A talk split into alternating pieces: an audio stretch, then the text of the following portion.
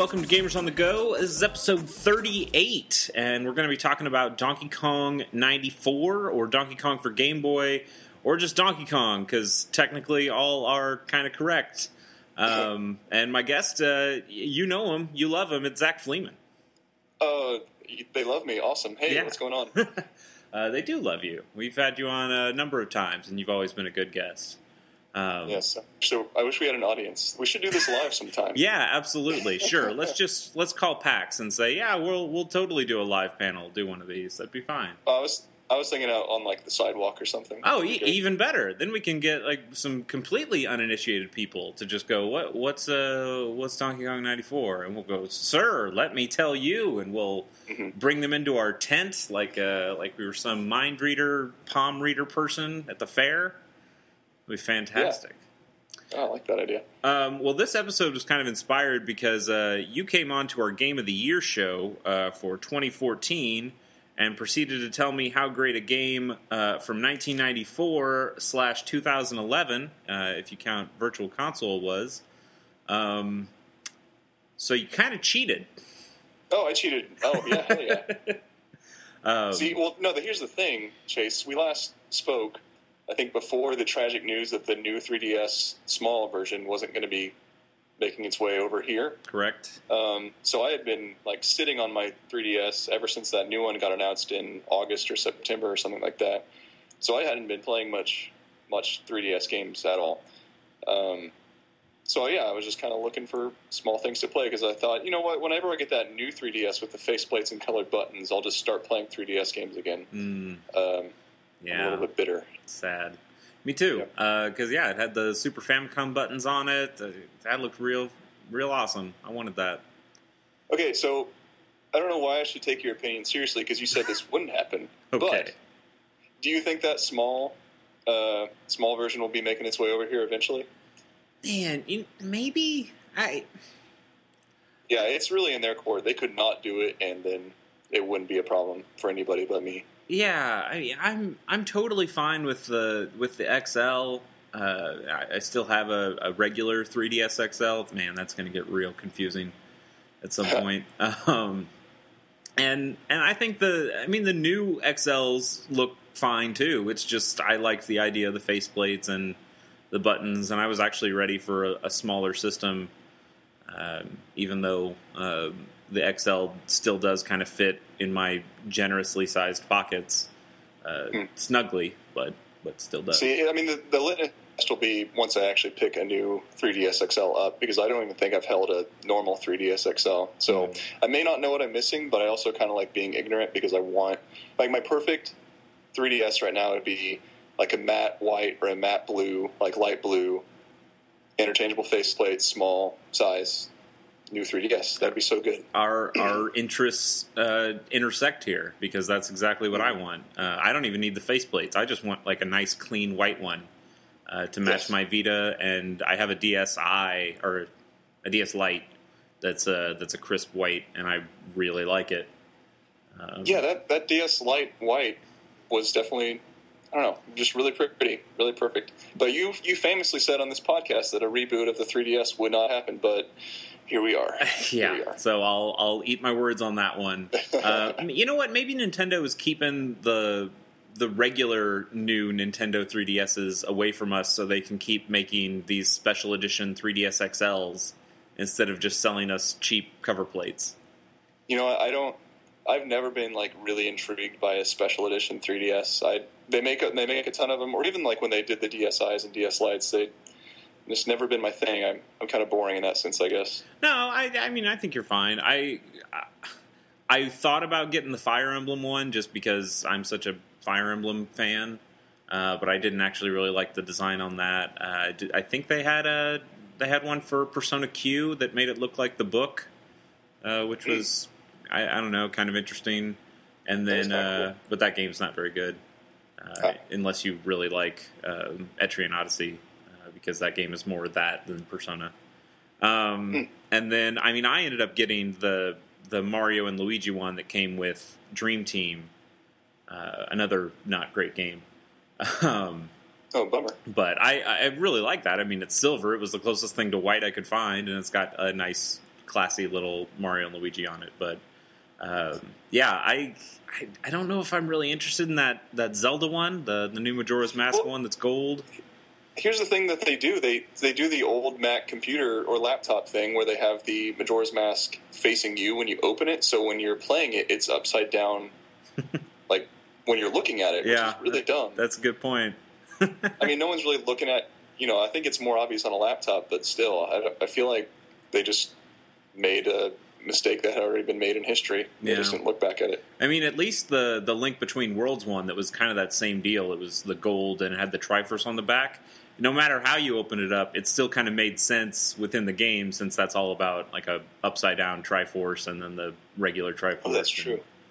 Maybe they got Yeah, my cousin has that gold Link or gold Zelda 3DS. It does. That's probably the coolest special edition I've seen, but still, I, Yeah. yeah, I agree with you. Um, are you uh, interested in playing Majora's Mask, the the new remake of it? I am. I'm trying to figure out when to buy it. Um, I, I kind of I'm, I'm a little bit overloaded with games right now. I just started playing Earthbound uh, Oh. with my buddy. We're doing kind of like a book club where we say, okay, beat Giant Step, and then we'll talk about it. And then you know we're just kind of making our way through there. So Earthbound will keep me tied up for a little bit.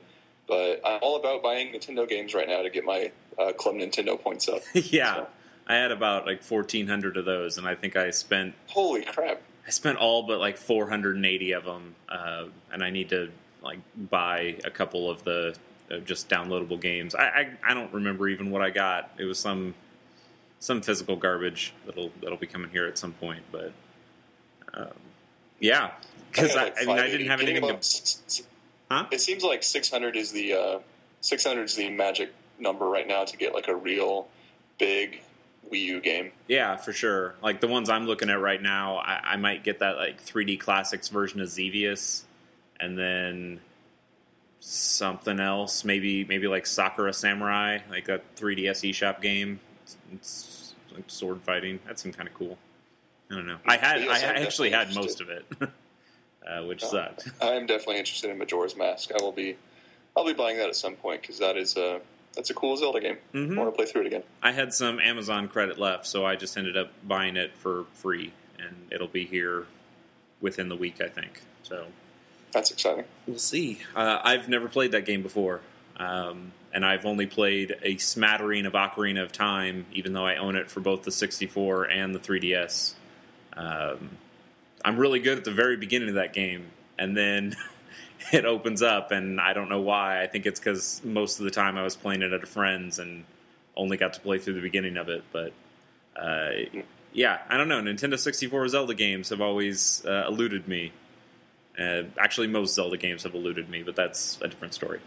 Anyway, um, would you like to talk about Donkey Kong 94? Man, that's a good game. Like it.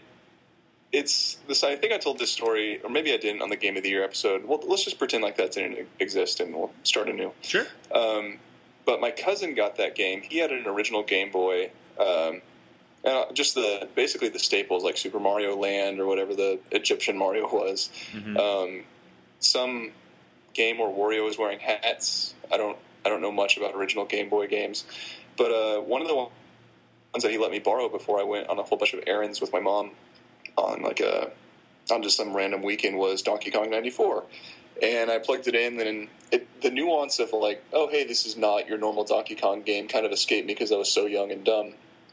But uh, I we, I sat in like an auto shop with her for about three hours and played through most of it as a, a dumb little kid, and I was like, "Oh, this is actually really unique," and it it it introduced me to that formula. So when Mario versus Donkey Kong came out in the early 2000s, I was like, "Yes, awesome! They're they're doing more of this." Um, but yeah, do you have any background on it, or are you just gonna let me ramble? Uh, yeah, my background is is a little different. I uh, this is one of the first games I ever got with my Game Boy, which shows kind of how late I was into the whole Game Boy craze. Because my yeah, we're young. Yeah, but I got a, a black Game Boy like from the Play It Loud series, uh, and then Mega Man Five and Donkey Kong ninety four. Those are my two games. Um, and Mega Man Five was really hard, and Donkey Kong ninety four was less hard. Uh, so I think I ended up playing that one a little bit more. Um, I had very little experience with the arcade game Donkey Kong until much later. So when I played this game, I didn't think anything of it. I, I mean, I didn't have that kind of mind blown uh, epiphany of, oh man, this is so much more than the arcade game because I, right. I had no frame of reference. So it was like, oh, this is just more of the game. And actually, when I played the arcade game years later, I'm like, what? What? Why? Why is this only the first four levels? Like, what's yeah. what are we doing here? This version's bad. Yeah. Who cares about this? Like, I don't. I don't give a shit about Billy Mitchell or uh, Steve. Yeah. Steve. I forgot his name, but yeah, Steve Wiebe. Um, but yeah, King Kong, good documentary. People should watch that. No, actually, let's let's talk about that a little bit. Okay. I, I don't think I had much uh, original Donkey Kong experience uh, up until DK94. Also, now that I think about it, I think um, I played. Let's see.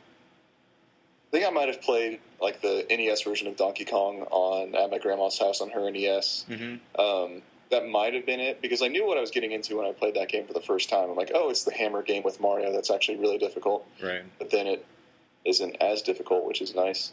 Um, but yeah, I, I, had recently got into Donkey Kong.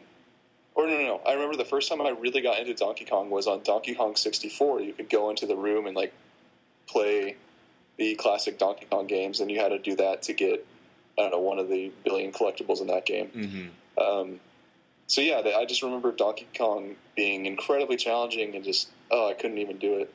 Uh, but then I then I watched King of Kong uh, last summer, and I was okay. Time to get really into that, and I was actually doing a Let's Play on NES Remix at the time. So I, I started out on something off Awful forums, and I did like, hey, let's do a let's do a score attack. Let's you know do our own leaderboards on the NES version of Donkey Kong. So I ended up playing it over and over again, and now I I understand like how scoring works in that game. I have my own high score. I try to beat it every time I see Donkey Kong. It's so now it's like really ingrained in my life, and I think if I actually do end up getting one of those old stand-up arcade cabinets in my life, it'll be Donkey Kong because I think that's just a really, really well-made game. That's awesome. Yeah, uh, yeah I've I've had no experience with an arcade game like that where I would like I have a score in my mind that I'm always trying to remember when I go there. I, I think the game I've probably played more than any is like either Galaga or Dig Dug. So those are the ones where I kind of know what stage at least I've been to. So I always try to see if I can get further than that stage or like how many flowers I can get in Dig Dug before getting fucked up or, or it's like oh it's the one where two of those red balloon mask guys are in the the same thing, and they like they cover each other, so you can't hit one because you know the other one's coming right after him. And, uh, anyway, um, but yeah, Donkey Kong, like the original arcade game, that that whole game really kind of came at a weird time. I mean, that's one of the first big hits for Nintendo. I mean, if not the first. It, I, is that their first game? Really? No, I know it's like first, the first like, one. The first arcade game was some weird space shooter uh, in the vein of Galaga. I'm not so sure. And then they tried to make Popeye, or they made Popeye. Right. I don't know how that worked out. Yeah, my, I, my video game knowledge is uh, escaping me right now. I've got I've got two books about Nintendo that uh, were made by this French guy, and the and the name uh, escapes me right now. But um, like one of Jean. them is huh? His name is Jean Claude. yeah, sure. Uh, let's let's say that. Um, but it's like the history of Nintendo before they started making games. So I've been reading a lot about like their the cards that they made and the Hanafuda cards and um, like a lot of the um, like the entertainment stuff where they bought a bunch of bowling alleys and turned them into these uh, duck hunt laser game things. But this was before NES NES stuff, so this was like you had rifles that shot lasers at these ducks on the wall. That's um, cool. See, yeah, that's a that's a rabbit hole of knowledge I don't I haven't gotten into yet, like the pre video game Nintendo stuff, because I feel like that would be just a lot of money I could spend on collectibles that I don't want to spend on collectibles. Oh yeah, I've uh, I've fallen a little bit into that hole. It's easier that uh, eBay and Amazon don't really have a whole lot for you to find, uh, so I've I've been able to at least temper it that way. But I have a, a chaotic cube or a challenge dice, if you will uh, depends on where you are. Uh, but oh, like in Star Wars. yeah, sure. um, no, it's a. It looks like a, a die, like a regular die with the the six or the yeah the six sides. Um, but the the dots on the die are actually pins. Uh, it's it's a big cube. It's like a it's about the size of your hand, uh, but you actually take out the pins that are all of different lengths, and you try to fit them all into the uh, into the die at once, so they all fit. Uh, because then they'll like if you put in a long piece, it'll it'll mess up where some of the other pegs can go, and um, it's it's a fun little puzzle game. And then I have another one, um, and, I, and I believe all of these were made by Gunpei Yokoi, who's the same guy who created the Game Boy. Uh, but the other one's kind of like a more like a Rubik's cube. It's called a, a, a billion billion barrel billion barrel game. Um, but it's you kind of have to get these these uh, colored balls into the right spot. But it, it, looks like a like a clear little barrel kind of thing, and you kind of have to move different pieces and let the balls fall in different places. Um, hmm. Yeah, Nintendo's really cool, uh, even before they started making video games. But uh, so anyway, sorry. Back to uh, sorry for the digression. We're going to talk about Donkey Kong.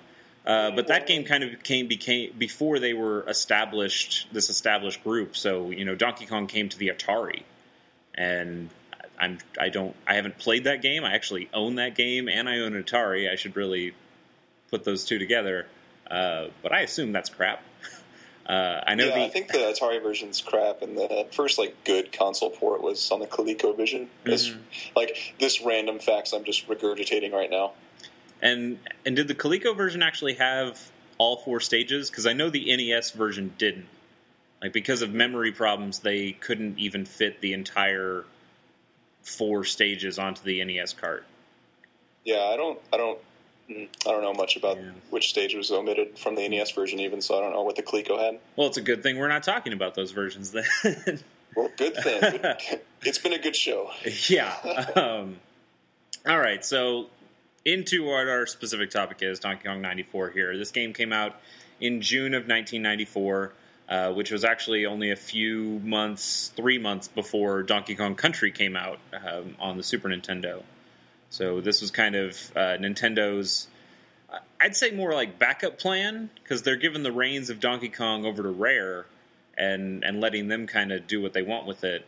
And this was kind of their way of going, well, you know, in case that is a major complete failure, why don't we throw out this other thing that's, you know, the the classic Donkey Kong that people know?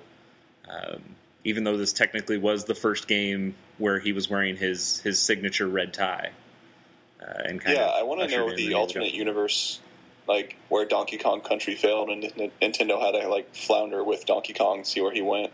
Yeah, that would have been real interesting because you know, would you have gone further with Donkey Kong Jr.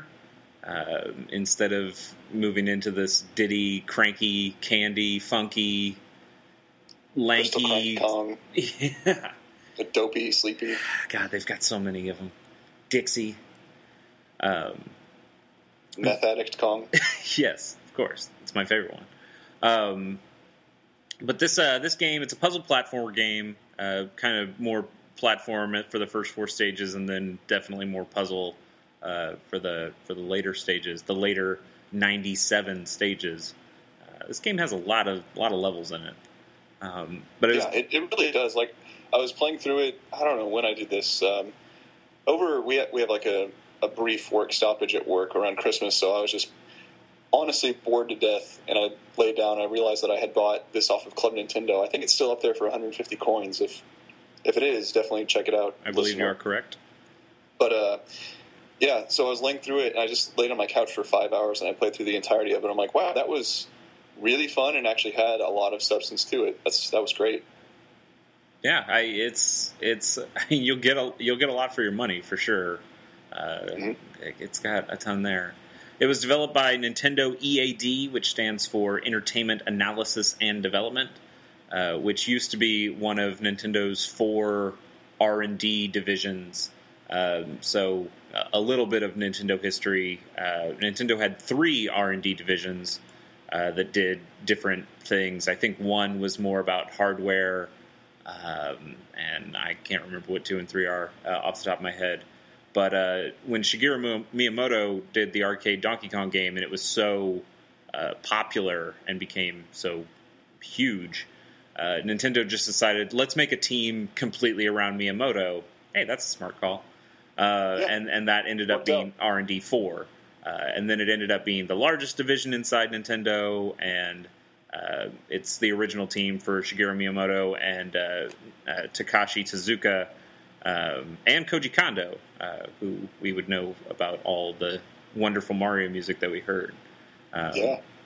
So uh, You know, I have a confession actually. I don't know nearly enough about Nintendo first party and like all of their internal development studios and you know who makes games for them. Even though I'm a big, big, big Nintendo fan, I actually I know nothing about their internal development, which is actually kind of embarrassing for me. But I guess that's only embarrassing for me, so that's No, fine. no, no. I wouldn't Uh, say so. I, I, I barely know anything about it, and the only reason I know as much as I do is because I'm doing this show and I'm doing research for these episodes, and you know, digging through the different Wikipedia articles of, okay, this one was made by, uh, okay, that this one was made by the Entertainment Software Division. Okay, uh, and that one, that one, what was that from? And God, they came from this one, and and even going through like some of this, it's like yeah, somebody from EAD really liked what somebody else was doing, so they just plucked him off of that team, and they started doing their own hardware thing instead. And you're thinking, but yeah, but wait, they have a whole division that's dedicated to hardware. Why would this group start making hardware? And Yeah, it's it probably doesn't. It probably doesn't help that the I don't know their development studios or their teams that made these games were really boring names. Whereas, like I know, I know a lot of Sony first party. Like you can just rattle off a Sony studio, and I'm like, oh, they touched on this, or like, oh, that's Bend. They haven't made this in a long time, and Evolution may be closing, or ah, you know. But saying Nintendo EAD or Nintendo R and D two, you're like, ah, I don't know. What yeah, and and I imagine part of that is uh, is the same reason why a lot of Japanese developers uh, hid the names of their the credits or, or made people use pseudonyms for the credits of their games, just so they didn't get plucked off of different teams or, or scouted by other companies. Uh, so if you make them seem as boring as possible, there's a little less to dig into. Um, it's almost like the the way Atari uh, like didn't let credits go in at all. Uh, where it was, it's not. It, th- these games aren't made by people; they're made by Atari. That's what we want people to think. And you know, I Yeah. think uh, for a small portion, Nintendo just wanted these to be Nintendo games and not a Shigeru Miyamoto game until you know he became a megastar, and then his name had actually a lot of cachet to it. That's true. I mean, in the in, in the industry today, you have like, oh, that the lead lady behind Uncharted left, so I'm going to be a fan of her next game because I like the Uncharted games. There's just Right. a lot more personality now. Mhm. That's actually that's actually a good point. Yeah. So I don't feel as bad now. Amy Yeah. Hennig, Star Wars, let's make it happen. She's working on it. I'm, I want that. Yeah, hey, that sounds that sounds pretty good to me, right? Um, Yep. All right, well, let's uh, talk more about the game specifically. Um, Zach, I'm going to let you kind of start this because you were the one who is, uh, you know, the biggest fan. Uh, I've I've played a, a good amount, but not nearly the amount you have. I, I don't even think I've beaten the game before. Oh, Um, well, you absolutely should because the final boss of this game, which we'll get into, I'm sure, spoilers. um, it uh, it's incredible. Like I can't believe they made the final challenge of this game that good. I mean, it's just so the entire thing's you know it's a Game Boy game. It's I don't know much about Game Boy programming or its limitations, but you don't have a lot to work with there, and somehow they got one of the most well finessed platforming games I've ever played on there with so much personality. Like uh, it starts off with Donkey Kong levels, which everyone knows. Uh, you know, those are pretty iconic. The girder system and everything like that. They look a little bit gimped, but it's um, you know you climb up the girders. Uh, they're smaller, and you try to get to Donkey Kong and save Pauline. Which, hold on, quick aside, is her name Pauline in this game, or is it what did it transfer over to Peach? Uh, it is Pauline. I guess it doesn't matter. yeah, it is. Okay, it- you're right. It's Pauline. Yeah, so you you do the typical save Pauline type challenges, and then once you save Pauline, that you're used to seeing in Donkey Kong, girders fall and Donkey Kong takes her away, and all of a sudden you have uh, just a traditional stage system that you'd see in any Mario game, any any real kind of linear progression type game of that era, which is really cool because it, it changes it, like you said, from a score attack game where you have a leaderboard and everything to an adventure. Um, so Donkey Kong carries Pauline throughout. I think it's nine, eight or nine different stages, and uh, after you beat four stages, you kind of do fight Donkey Kong again, trying to save Pauline. So you have your traditional Donkey Kong gameplay mechanics strewn throughout every time you see Donkey Kong. But in between those stages, you enter a stage that has um, a door that Donkey Kong walks through and takes Pauline, a key that opens that door, and a few of Pauline's artifacts, like her purse, parasol, and hat. And you kind of have to find ways to jump around, pick up that key, move the key to the door, open the door, and advance to the next stage. But in that, you know, maneuvering the key is really hard. It's it's this big object as tall as Mario, so it can fit in areas where Mario can. And uh, yeah, it's just you have to kind of transport the key throughout the stage to unlock the door.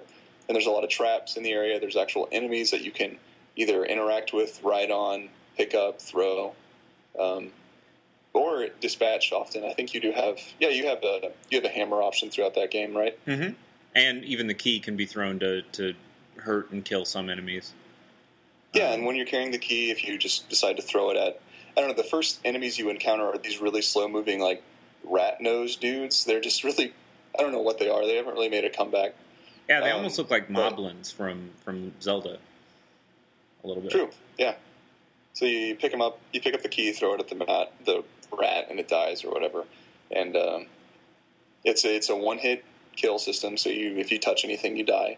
Um, which oh man, I, okay, so I believe if you're carrying the key, it doesn't kill you. It just hurts you, or it, it No, you right. lose the key, and then you still can move around.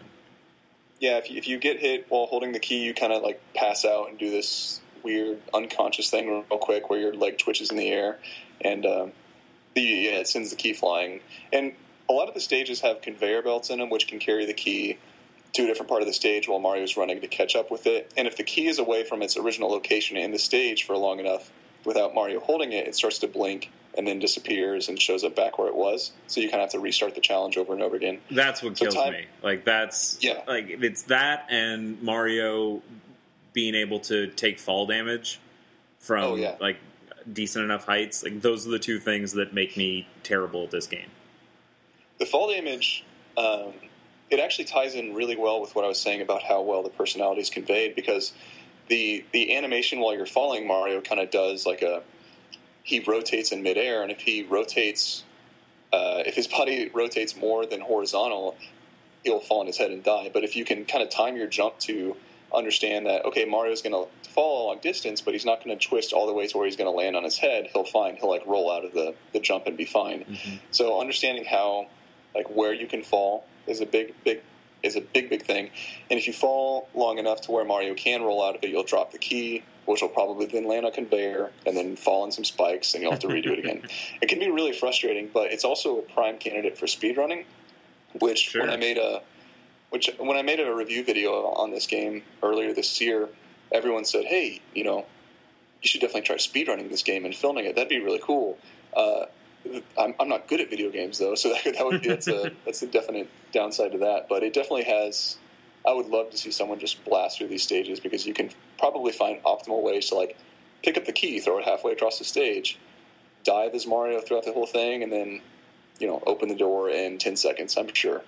Yeah, for sure. I, I mean, I haven't checked speed demo archives for it, but uh, I, I would imagine that there's one there, or people like an uh, awesome day, awesome games done quick, or summer games done quick. I, I, I'd be remiss if if somebody didn't uh, try that. But, Well, and here's here's the here's what I opened my video with when I reviewed it. I it's it's one of my favorite games that I've ever played. Not a lot of people know about it. That's that's the thing that kills me, and I think it's because it's just generically named Donkey Kong, not like Donkey Kong and the Mario Key Mysteries or something crazy like that, where it can be distinguished. But I'd be willing to bet there aren't any archives of people playing this game really fast because people just don't know what it is, which is is it's a, it's a crime. Yeah, I mean, for sure. I ended up watching like a long play of it on YouTube just to just to know what those later stages were and to see the boss. So you're not going to spoil anything for me, but um, but yeah, like there aren't many. It was it was one guy playing, and thankfully it was it was one of those long plays that doesn't have somebody talking in it. Man, I I, I don't really care for those most of the time. You know, I don't care for video game videos in general, but I make them and they're kind of fun to make. So I'm, I'm right there with you. Um, I think uh, one. I mean, the coolest part. Okay, so you have seen the boss of Yeah. this game, right? Mhm. Okay, so the coolest part is you, uh, you finally you get through nine stages. You end up like climbing a mountain or everything like that. Oh, and that's that's the other cool thing. Each world has a different theme. So the first the first world is you're in a city and you have to carry the key throughout cities and all Big. City. The what's that? Uh, it's just called Big City. I was just. Oh yeah, the big city. My, my, my mistake. Yeah. Uh, then you go through like a forest, a pirate ship, uh, the a typical like ice world, and all this stuff. Yeah. Jungle, And, uh, desert, airplane, iceberg, Rocky Valley, and tower, to be exact. But yes. I think I liked airplane quite a bit. Airplane. Oh, and that's that's the other cool thing. Each stage kind of have its has its own unique uh, quirks that make it really fun to play through. Like airplane, you're on an airplane most of the game, so you have a lot of uh, wind pushing at Mario, so you kind of have to change the way you jump like that, and it'll alter the keys position and everything too. So you have to Definitely, really. yeah. Like iceberg's uh, going to have like some some slippery floors to it, um, Mhm. but and then like the visual style too. Like you're not you're almost it's almost like a whole new set of enemies. I, I'm sure some of them come back. I, I can't remember perfectly, but uh, it's it's mostly like a new set of enemies for every stage you get onto, and uh, and definitely like all the backgrounds look very different to, to fit those same themes that of the levels that you're in.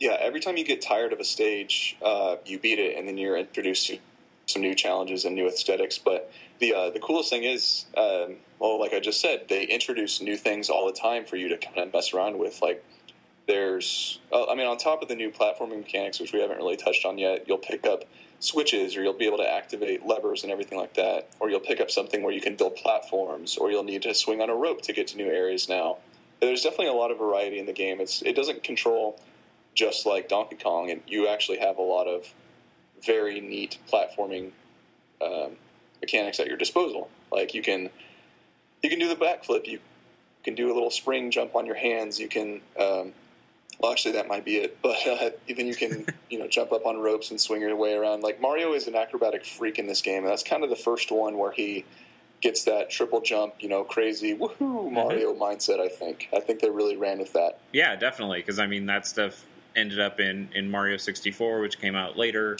And then, uh, I mean, I, I've been playing uh, some of Mario Galaxy uh, because I've never finished that game, and that's dumb of me.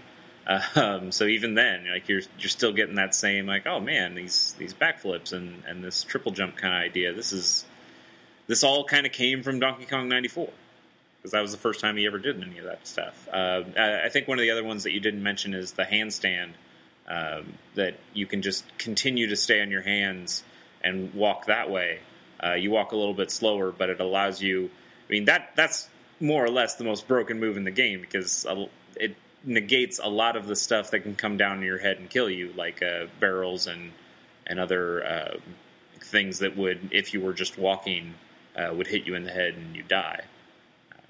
Yeah, that's it's they definitely and it's a perfect animation too. I, I keep bringing that up because I'm a real big sucker for animations in games. But if you're standing, if you're walking on your hands, and DK throws a barrel at you, and your your feet are pointed up, the barrel just lands nicely and kind of goes boom, and plops off of your feet, and Mario's just fine. And then all of a sudden, you can pick up that barrel and use it as a weapon. It's it flows so nice. It's nice flow. Uh, something I'd want to mention: Have you uh, ever? Do you own or have owned a Super Game Boy? Uh, I think my the cousin that actually let me. That's actually really funny. You mentioned that the cousin that let me borrow this game owned a Super Game Boy, but I don't think we ever checked it out with this game, which is a Hmm. tragedy. That is kind of a shame because this was one of the first uh, games that was really made with the Super Game Boy in mind. Uh, Yeah. N- Nintendo, like this, the Super Game Boy was coming out really quickly, and like, they're thinking, let's let's show what this thing can do, and it really took advantage of it. So, um, for people who haven't played a Super Game Boy, uh, it's an adapter cartridge that goes into your Super Nintendo. And other than that, it's really just a Game Boy without the screen. Uh, it doesn't emulate the games at all. You just slip your cartridge right into this little slot on the front of the cartridge and uh, of the Super Game Boy cartridge, and then you'll be playing your Game Boy game on the television. Uh, they they keep the aspect ratio the same, so to do that, they end up having a border around the screen. Uh, and so for uh, the Donkey Kong 94 game, they had a border that made it look like the arcade game. So it, it had the same uh, same art style design stuff uh, that you would see on either side of the screen in the cabinet. And it looks it, so good. It looks amazing. And one of the interesting things with the Super Game Boy, and I'm actually going to get into this uh, in a in a written piece that I'm about to do. Um, I, I, really like what you've been doing with those, by the way. Oh yeah. Go to gamersonthego.com. Check those out. Yeah, yeah it's they're really cool. Uh, I've gotten two done so far. Uh, I'm calling the the segment GOTG SP, uh, kind of like Retro Retronauts does with their Retronauts Pocket, or uh, I think now they're doing micros, but. I kind of took the same kind of concept and I was like, yeah, hey, there was a Game Boy Advance SP. It was a special edition. This is kind of a special edition of Gamers on the Go.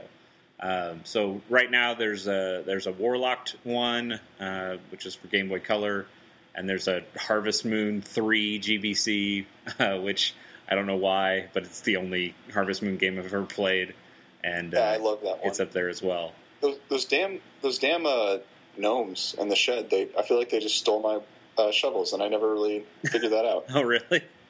Yeah, I never got I never got my golden shovels. Like I had a guide for that game and anything, but we're not talking about that. But yeah, f those gnomes. I hate them. uh, well, I'll be writing another uh, GB or GOTGSP uh, here really soon, and it'll be on the Super Game Boy in general, um, which is you know some of that synergy here that we're talking about Donkey Kong '94 right now. Uh, but one of the cool things with the the Super Game Boy is that they had the ability to colorize your Game Boy games. So yes, um, games that could uh, games that previously came before the Super Game Boy and, and they didn't even know Nintendo didn't even know they were making this kind of stuff. It allowed you to add some of these pre-made palettes to some of their games. So uh, something like Metroid Two, which you know black and white on a Game Boy, or or just pea green and different pea green, uh, depending on which Game Boy you had. Uh, it would now have it, it, would now have like a, a palette of color, and you could it wasn't perfect, but it was more colorful than you'd ever get with a Game Boy. Uh, yeah, here it's kind of crucial for Metroid 2. I've never touched that game, but yeah, it definitely added a layer of things like, oh, maybe it would be cool to have a Game Boy in color. yeah, definitely, and that'd be coming up uh, really soon. Actually, I think it came Super or Game Boy Color came out in '95, maybe later '94. I don't remember. Um, I could be wrong. It could be later than that. Um, but one of the other cool things that the the Super Game Boy could do was colorize certain areas. So um, the way the Game Boy works, and this is going to get a little bit technical, uh, the Game Boy can really show four shades, four more or less colors, even though they're all monochromatic on a Game Boy. So what the Super Game Boy can do is add palettes that change those four colors. Um, but it would mean you can still only have a four color game. But what it could also do is colorize specific parts of the screen, uh, and developers who knew that those specific parts wouldn't be animating would be able to uh, add in some color there, knowing that it was just gonna. It was almost like a gel that you could put on top of the screen, except it was happening in the in the background. So like for a fighting game, you could have the the regular four color palette going on for the actual fighting game above, but the life bars, uh, which would stay more or less static, those could be different colors. I know they did it for Pokemon uh, for those life bars uh, to make them green, um, and and you still have the four color palette of the actual action going up on on the screen that way. So for Donkey Kong '94, in those uh, in little cutscenes that you get between the themes. So uh, you'll get a little cutscene between you know Big City and Forest that shows Donkey Kong with Pauline leaving Big City and and going into the forest area, and it kind of sets up a little bit what either Mario's new move that he's going to have to take advantage of, or some of the new enemies, or, or just some of the new mechanics that you might see in that next level or that next set of levels. Uh, those are static screens. So you can have, you know, maybe the the water in the in the background that can be colorized blue without messing with the actual palette of Mario and Donkey Kong and and the the stuff that's actually you know working as action pieces in that. Um, so not not a whole lot of developers actually took advantage of that, and that's kind of why the Super Game Boy uh, didn't take off a lot. Is that you know it wasn't really that big of a deal, and nobody was going to spend extra money to uh, cater to a fraction of the audience that you know probably wouldn't see much of a difference anyway. And then you'd have to do extra bug testing and stuff like that, and it became a pain in the ass. But for certain games like Donkey Kong '94, where they really went all out, uh, the the colors in that are are pretty fantastic. Yeah, they're great, and that's actually the tragic thing because um, I've been saying, you know, buy it on the 3DS and go on the eShop and do that, but there's really no.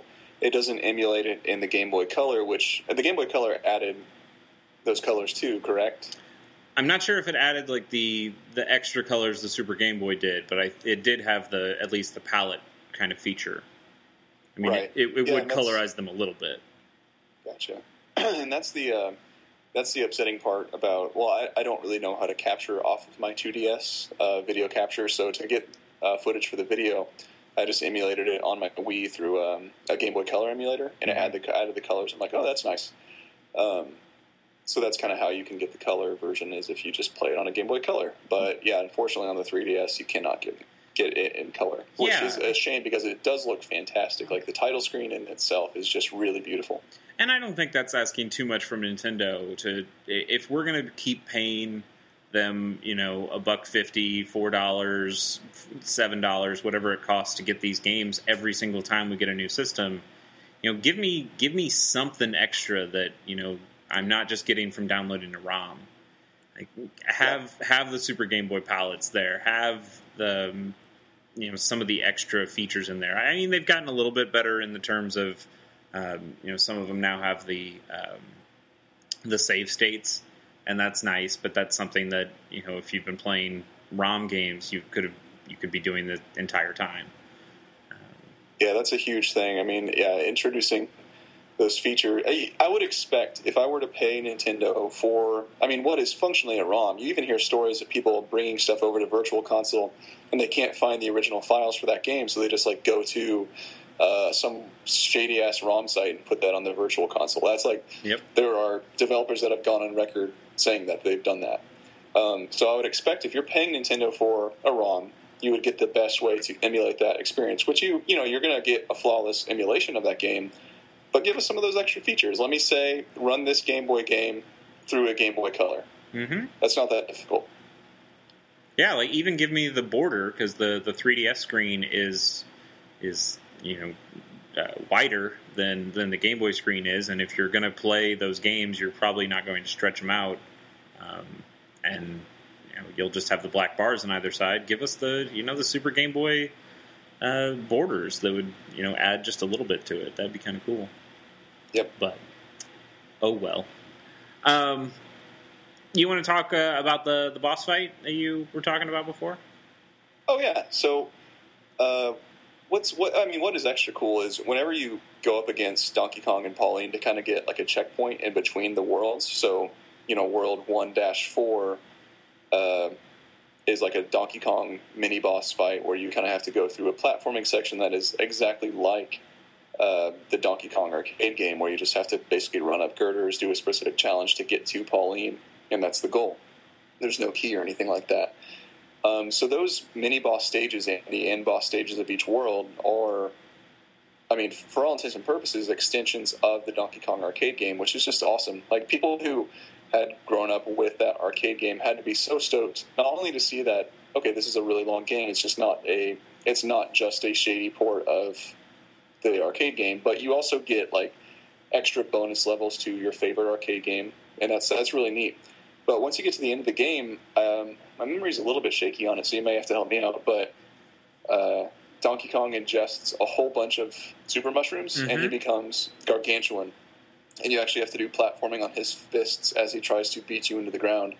And it's just really cool because that is a very big picture of Donkey Kong's face in the background. And I don't know, it's, it's actually a really fun platforming challenge because it, it took me a long time to beat that. And it's it, it's a perfect amount of challenge and surprise. And actually, after you beat beat him, you ingest one of the super mushrooms, and it's revealed that oh, you were actually Tiny Mario the entire game, which is pretty cool. I don't know. That's kind of funny. Yeah, I mean, it's not quite Samus as a woman, but it's it's another like little little hidden thing. Uh, yeah, that Donkey Small. Kong fight. I, I think you you fight him when he's just his regular smaller size, and then you knock him off the tower. But then he eats the super mushrooms, and then you know grows, and now he's the size of the tower. And uh, Yeah, it's a King Kong fight essentially. yeah. And I mean, it's a it's kind of a boss fight. I I don't know how much it was used beforehand, but I know it's something that I've seen multiple times. You know, after where it's you know the big face, but he's got the two big fists, and the two fists come down, and you have to. Uh, do you jump on the fists or do you throw the barrels at the fists? I don't remember. Yeah, you can get up on the fists and throw barrels at his face. Yeah, that's right. Um, so I mean, I've, I've seen things like that before. You know, I- what I'm saying is Nintendo basically created Shadow of the Colossus, um, I think so. and then yeah, so they just got ripped off. But Confirmed. um, Uh, actually, you know, you know what's a interesting? I, w- I would love to see like a know gaming video or something on this where it shows every single instance of Nintendo using like a a bodiless head with two gigantic hands fighting you because that that shows up a lot. I can name like four instances right now. yeah, of I mean, that I. I instantly went to Star Fox and was thinking about Andross. Uh, Oh, I didn't Star Fox 64 for sure. But yeah, they love that. Why is that? I, I don't know. It's it's cool. I guess It is cool. I mean, I like it. Le- less to I- I- animate. Maybe you can you can fit that stuff on the screen. You get the important parts, the important gameplay features at least. Yeah, I mean, I, I played through Wind Waker. It's in there. It's in Ocarina of Time. Hmm. It's in Mario sixty four. It's in this game. It's in Star Fox. Yeah, there, I mean, that's there's enough to maybe assume somebody in Nintendo has a hand fetish. I, yeah, I I I'd take that more than Ubisoft's. Uh, hey, climb up this tower, and then you reveal more of the map and more of the mini game or the more side quest stuff. I'm getting. Well, that's just a I'm boring of aspect that. of modern game design. yeah. Uh, but well. Um, all right. Well, is there anything more we want to talk specifically about Donkey Kong '94? Anything we Uh, missed? Let's see. I think um, the enemies are pretty cool. Like I, I know I brought that up. Just sometimes they're lethal and sometimes they're non-lethal, and they actually help move you throughout the stage. In the forest level, you have ladybugs pushing you everywhere, and you can ride them up hills and everything like that. I really liked It's, uh, the. Is are they lemurs or, or what they are? But they've got long tails, long stripy tails, and you can grab their tails and, and Yes. take a ride with them. That's pretty yeah, cool. those that's really cool. uh, I know Oh. this is the only, or it's the first at the very least, and possibly still the only game in which Donkey Kong Jr. is an antagonist, which is Oh yeah, weird. uh, yeah, like he'll pull levers and screw up things on the stages, and uh, you actually have to kind of fight him a little bit uh, to get to get to Big Daddy Kong. Yeah. Uh, Junior shows up maybe halfway throughout the game, and then he becomes an antagonist there. And actually, in the last stage, he's um, you. I think one of the mini boss stages in Tower, that that ninth stage of that final world. You actually like lock him up, and that's the that's Yeah. the last time you see him. So it's kind of there's like a really interesting um, climax arc with the story in that way. Mm-hmm. where you know you, you see this little shit the entire game and you put him away and then all of a sudden you're driven to go to the final boss because you understand that that's the only obstacle in your way I mean, it also it, it kind of retcons maybe, or or just kind of rewrites history a little bit, where you know this is actually the true Donkey Kong game with the Donkey Kong story, because that sets up even better than than the first Donkey Kong game did, since this one actually has a story that Donkey Kong Jr. is then you know escapes and is is trying to get his father back from the evil Mario at that point. Mm-hmm. Um, it's a really simple story but there's a lot of nuance in there like oh there's three players there's your good guy your bad guy and this like weird junior guy i don't know Yeah. They, they do they do a lot with those simple plot elements in this game that's on a Game Boy while conveying a whole bunch of emotion, and it's really good. And you should play it because oh my god, it's really good. Definitely. I mean, they even Yeah. take uh, some of the gameplay mechanics from Donkey Kong Jr., the the Nintendo game. Yes, I like love you're, seeing you're that climbing the vines and you go faster down the vines and you go up. And but if you're on two vines at the same time and stretch between them, you can go up even faster. And you're trying to knock things down from the vines that will then hit people uh, below. Uh, yeah, Yeah, I was so happy when I played through it this most recent time and remembered that. Oh yeah, this is not only Donkey Kong; it's also Donkey Kong Jr. Yeah. That's just so much fun. A less hard version of Donkey Kong Jr. because that game, man, that game is hard. It's been a while since I played the arcade version of that. It's just Oh. you're so you're so wide. Donkey Kong Jr. is so wide that it lets things come down and hit him really easily. Yeah, and he jumps like an idiot too. Ah, I remember that. Yeah, terrible. Um, all right, well let's uh, let's talk a little bit about this game's legacy. We already talked about how uh, it's changed Mario's movement and how it made Mario this more mobile with a, a lot more fun jumping mechanics. It gave you a lot more to do, uh, and then it really helped to inspire the way Mario 64 uh, gives you a lot more of that freedom of movement. Uh, but this game kind of has a sequel. Um, you know, it took it took them, you know, what, fifteen, almost twenty years to, to come out with one. Well, But, uh, no, I mean '94, it, maybe about seven or something. I don't know when Mario versus Donkey Kong came out. Yeah, eh, at least uh, I'm going to say at least ten. Okay, Uh, I'm. I'm gonna That's feel fair. I'm gonna feel good about saying at least ten. It, it came out for uh, the Game Boy Advance. I, I think the original story is that it was supposed to be a remake of uh, Donkey Kong '94, where it was just supposed to be new graphics but the same levels. And for whatever reason, that didn't work out, and it got turned into an entire new game. But it was inspired at least by Donkey Kong '94, and that's Yeah, and I think the reason for that is you brought it up earlier, but like all of a sudden they needed to focus on Donkey Kong being this platformer game where you control Donkey Kong, and that's like what people thought of. They thought about this gross, hyper stupid, realistic looking Donkey Kong Country garbage game that people liked for some reason, and then they just kind of abandoned that formula. And when those games were done, they were like, oh, maybe we should re-examine what Donkey Kong means for us, and then put him in different things other than his own weird. I, I don't know. Those games kind of weird me out. The country games weird me out. Yeah, Yeah. I, yeah. Country, country's a, a weird thing. I, technologically, it was really crazy how they were able, able to take these 3D uh, models and and turn them into sprites, and it made for at the time a really pretty looking game that has aged pretty roughly. Um, and then the platforming Yep. and, and actual mechanics of Donkey Kong Country. When you think about it, it actually wasn't that not great. Just kind of Yeah, that's kind of simple. that's one of those um, like Sonic the Hedgehog where people are like, ah, "It was so good," but I don't, I don't know, man. I don't know. Yeah. Just old platformers. I think I don't think you can only play Mario games. Actually, I'm sorry. uh, so this uh, this new series, Mario vs. Donkey Kong, is the the name of it. Um, yeah, it was released in 2004. Now that I'm finding out, uh, I was gonna say maybe maybe Nintendo was inspired by King of Kong, but that movie came out in 2007. Um, so oh well. Anyway, uh, yeah, Mario versus Donkey Kong. It's it's basically the same stuff. There there's some new things. I actually haven't played a whole lot of these games. I know um, I have one of them accidentally, kind of as an ambassador for the 3DS. Uh, it was part of their ambassador program, and you, you got it for free. So it's on my 3DS, the first one at least, um, and I just haven't played it at all. Um, But it's it's pretty much like Donkey Kong. You've played a little bit of it, haven't you? Yeah, I played. I, I beat it when I had it. I actually had the cartridge on my Game Boy uh, when it came out in 2004, and I was like, "Yes, this is just like that." I mean, for years after I played DK94, I was scrambling to find out or like find a copy of that game or understand what I played when I was so young because I just had no idea. Like it's it's one of those memories where you have where you're like, "Oh yeah." Wasn't there a weird Mario game where I picked up a key and brought it through a door, and it took me forever to understand what that was, what that was all about? Yeah, and then Mario. Yeah, it's called Donkey Mario Kong Brothers. Super Mario Brothers Two. Picked What's up the that? key. Yeah, Super Mario Brothers Two. You picked up the key, put it in the door. Yeah. Oh yeah, that must be what I played. yeah, I mean that's kind of like the logic that you go through before.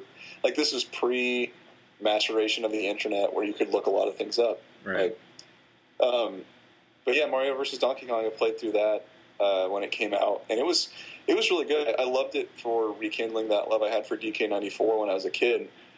Um, but revisiting it now, and to, I mean to be completely fair, it has the exact same mechanics pretty much as the as Donkey Kong 94. You find a key, bring it through the door, and I think you find a little mini Mario toy, and that's like your goal or something like that. Yeah, I Uh, actually really like how kind of stupid the story is. So the story is that Mario is so popular now that he's come out with a line of toys, these mini Mario toys, and Donkey Kong's watching TV and falls in love with these toys and really wants one for himself. And he goes to the store, but I can't remember if he didn't have money for it or if they were out or if they just didn't allow monkeys to to purchase things.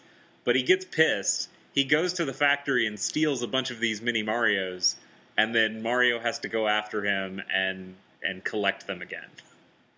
Yeah, it's, It's good so dumb. do, um, yeah, it's good they didn't do a direct rip off of the story, I suppose. But uh, I mean, the whole. I mean, I'm sure we'll get into it a little bit later, but the whole mini Mario thing or the minis, uh, eh, never, never did much for me. But um, right. And, yeah, and when when I go oh, ahead. go ahead.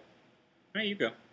You're the guest. Okay, so um, when I when I played through it to get some video capture for my video, I was playing through it again, and I'm like, man, this. I mean, I had just you know I was hot off of playing Donkey Kong '94, and I was playing through it again, and I just thought, okay, this does not have as much personality as the Game Boy game ten years earlier. Um, it's it's very it's very clear that Nintendo was like, hey, we have this nice Game Boy Advance. We can do so many colors. Let's do that. Let's have everything be bright blues and bright reds, bright yellows. And um, they did that really annoying thing that they did with all their remake games also, where they just put Mario's Wahoo voice over everything. So every time Yeah. you jump, he goes, wah, ah. You know, he does all that, which is just, I'm sure, infuriated moms and dads around the country. Yeah, it's a little Um, yeah, and they did that with a Link to the Past remake on Game Boy. and they did it with uh, Yoshi's Island too for uh, for uh, the the Super Mario Advance version of it. Um, Yep. Yeah, that. Ugh. So while those games I think play just as good as Donkey Kong '94, I never see myself going through them again because I, I don't know, they just lack a lot of that personality. They're they're really hollow, and like the music sucks. Yeah, The music in Donkey Kong '94 is really good, where Mario versus Donkey Kong just sounds really bland. and Like, from what I lot going on. from what I've gathered, the the first one kind of has some of that spirit of Donkey Kong '94. It throws in a little bit of the minis uh, parts, but then the the follow ups to that, and like the Don- the Mario vs Donkey Kong series has actually gotten quite a few entries, uh, which is Yeah. disappointing considering that DK94 only got one. Um, but they uh, uh, many of the the next ones, I, in fact, I think all the next ones really more focus on the minis aspect. In fact, Mario isn't even in those games; it's the actual minis themselves. And I guess it's it's kind of like a cross between DK94 and Lemmings.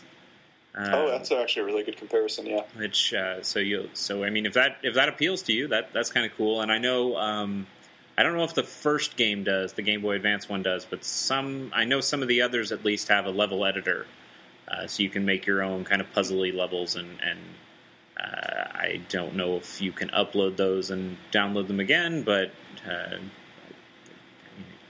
have to right because Yeah, what's, what's the point what, what, I mean, it wouldn't surprise me if Nintendo kind of borked that online feature. Yeah, but- that's a good point. Um, but maybe maybe you can trade them through the link cable. oh, Yeah, link kind of miss the link cable. You know what? I'll I'll probably end up doing an SP article on the link cable because that's that's a fun time. You know what I found, and I might have it in this box I have labeled Game Boy right next to my desk. But I found my um, wireless Game Boy Link system, like where I put a little antenna on top of your Game Boy, and Oh, yeah, you yeah? can trade Pokemon that way. Oh shit, that's I wonder awesome! I never had one of those. I wonder if it's worth any money. I I mean, check it out. Maybe I'll buy it from you. Ten dollars. do you want right to buy now. something? Uh, it's actually very possible. I mean, I bought a Super Game Boy 2 not too long ago, uh, which is pointless because I don't have a Super Famicom and it never came to America and it doesn't work in a Super Nintendo. Uh, and it's basically just a Super Game Boy that has a link cable attachment to it, so you can trade Pokemon on the TV now. That's with, great. with somebody My- not on the TV, or, or I guess if they had a separate TV, a separate Super Game Boy Two, uh, you, you possibly could. That seems dumb.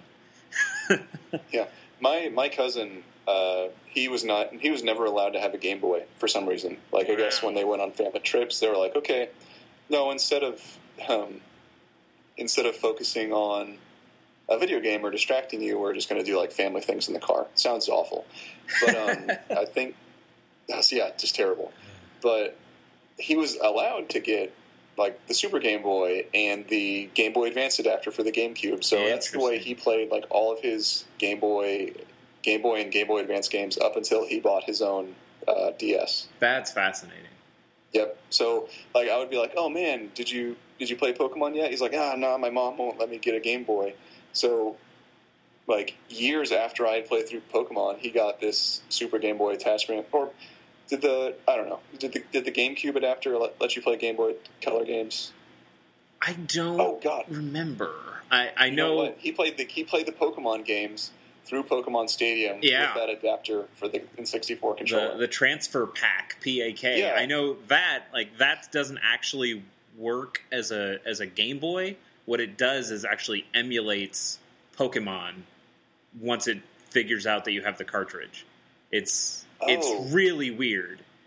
yeah, but I mean, so that's that's my cousin's experience with like the Super Game Boy and the Game Boy additions to the GameCube and all that stuff. What a yeah! You should have him on sometimes. Yeah, I'd love to. In fact, like that's.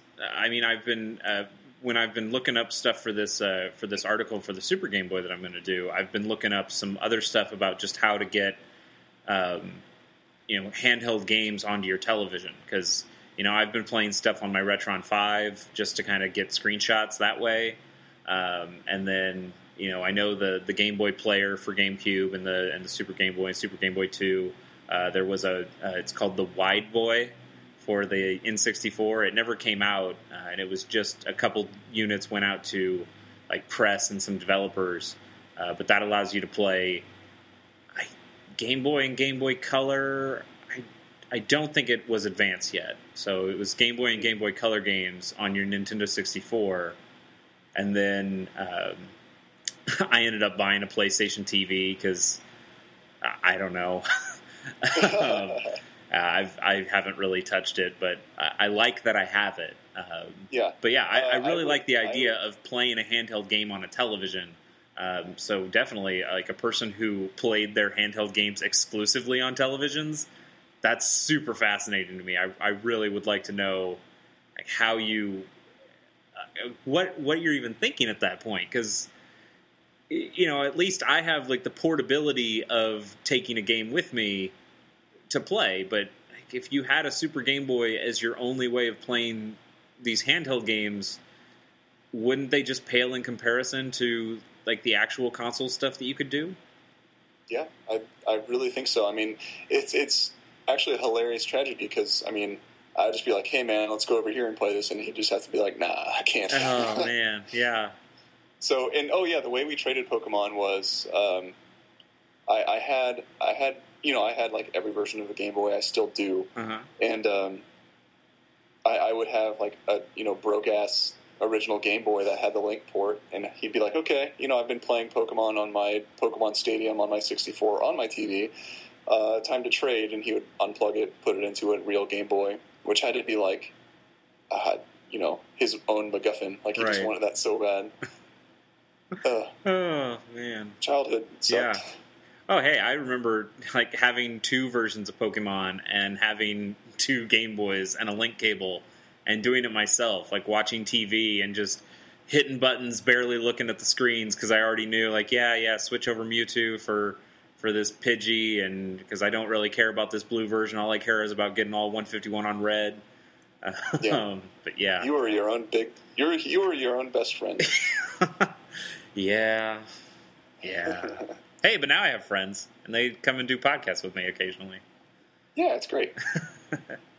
Uh, well, I think we've more or less covered Donkey Kong 94.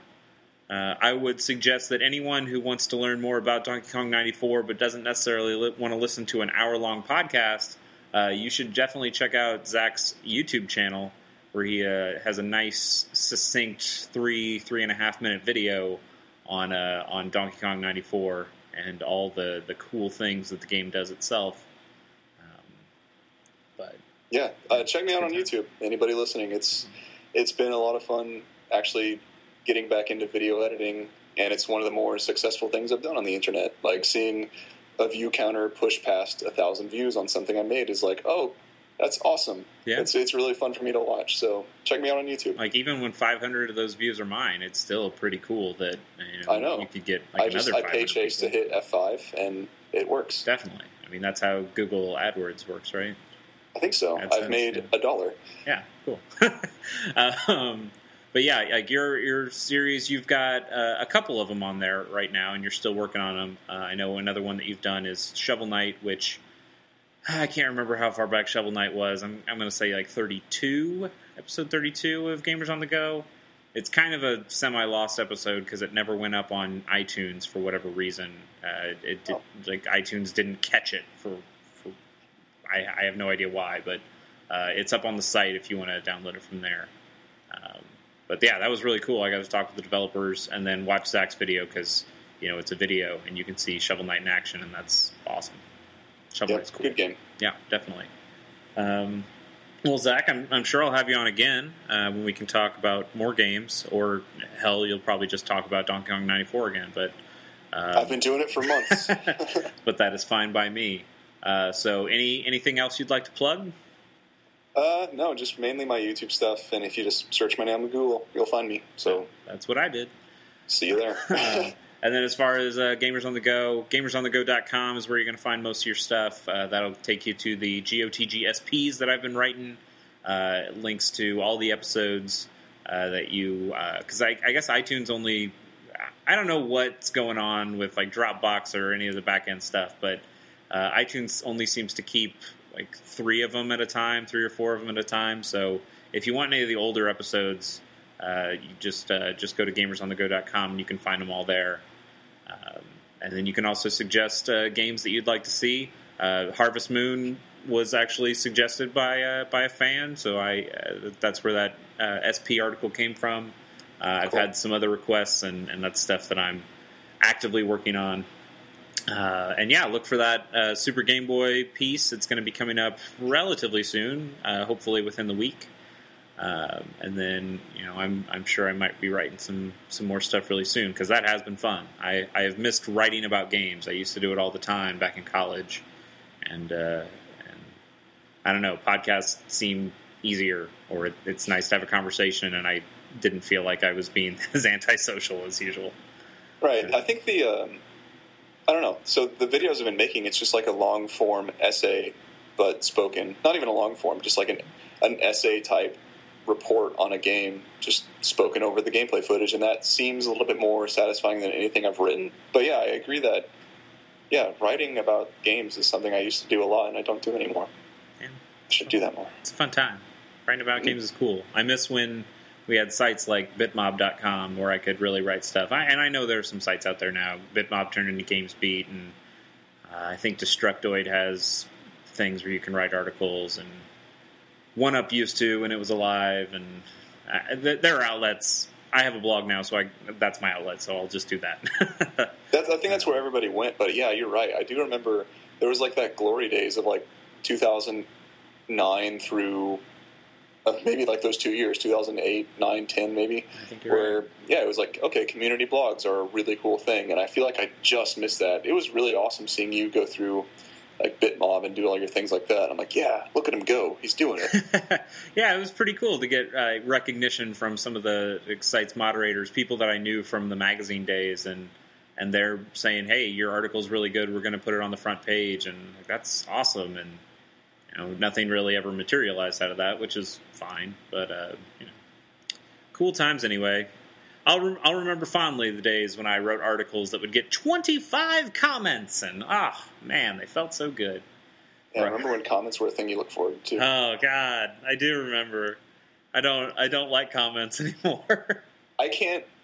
I, I mean, so I've been like lucky enough to where a lot of the stuff I've been doing on YouTube has been received very well. hmm Um, but every time I get a comment, I, I look at like the Google Plus I notification, and I'm like, oh god, oh god, here it is.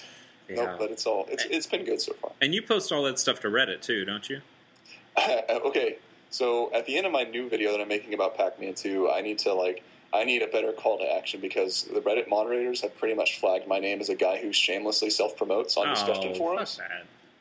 Yeah, I don't know. I don't know. Like, I want. So it's a discussion thread on Reddit about uh, retro games. So I post a lot of the videos I make on there on that site. Yeah. And they get instantly taken down for self promotion, which for some reason people don't like. I honestly don't get it. I submit that to be discussed. I I don't like. I don't know. Self promotion is just a terrible, terribly awkward thing. Yeah, I mean, if you're giving, I think if it's like if you're getting content out there, and then at the end saying, "Hey, if you want to see more of this stuff, because I've been making more of this stuff, here's the link to it." I don't think that's self promotion. Like if it was just if you just posted, "Oh, I wrote, I actually talked about this, and here's the link to it," then maybe. But if you're like posting the video and going, "Hey guys, I made this video about this game that people like," I don't know. Yeah, I don't know. I don't know why. I mean, every single time I do that, I get crucified. Like, hey, this. I mean, sometimes. I mean, my my success on those videos I've been making has come from somehow like me getting mod approval on Reddit to submit to sub, submit my own stuff. But Sure. I don't see how me going, hey, this is this thing I made. I'm really proud of it. Talk about it. Give me feedback. How is that a bad thing?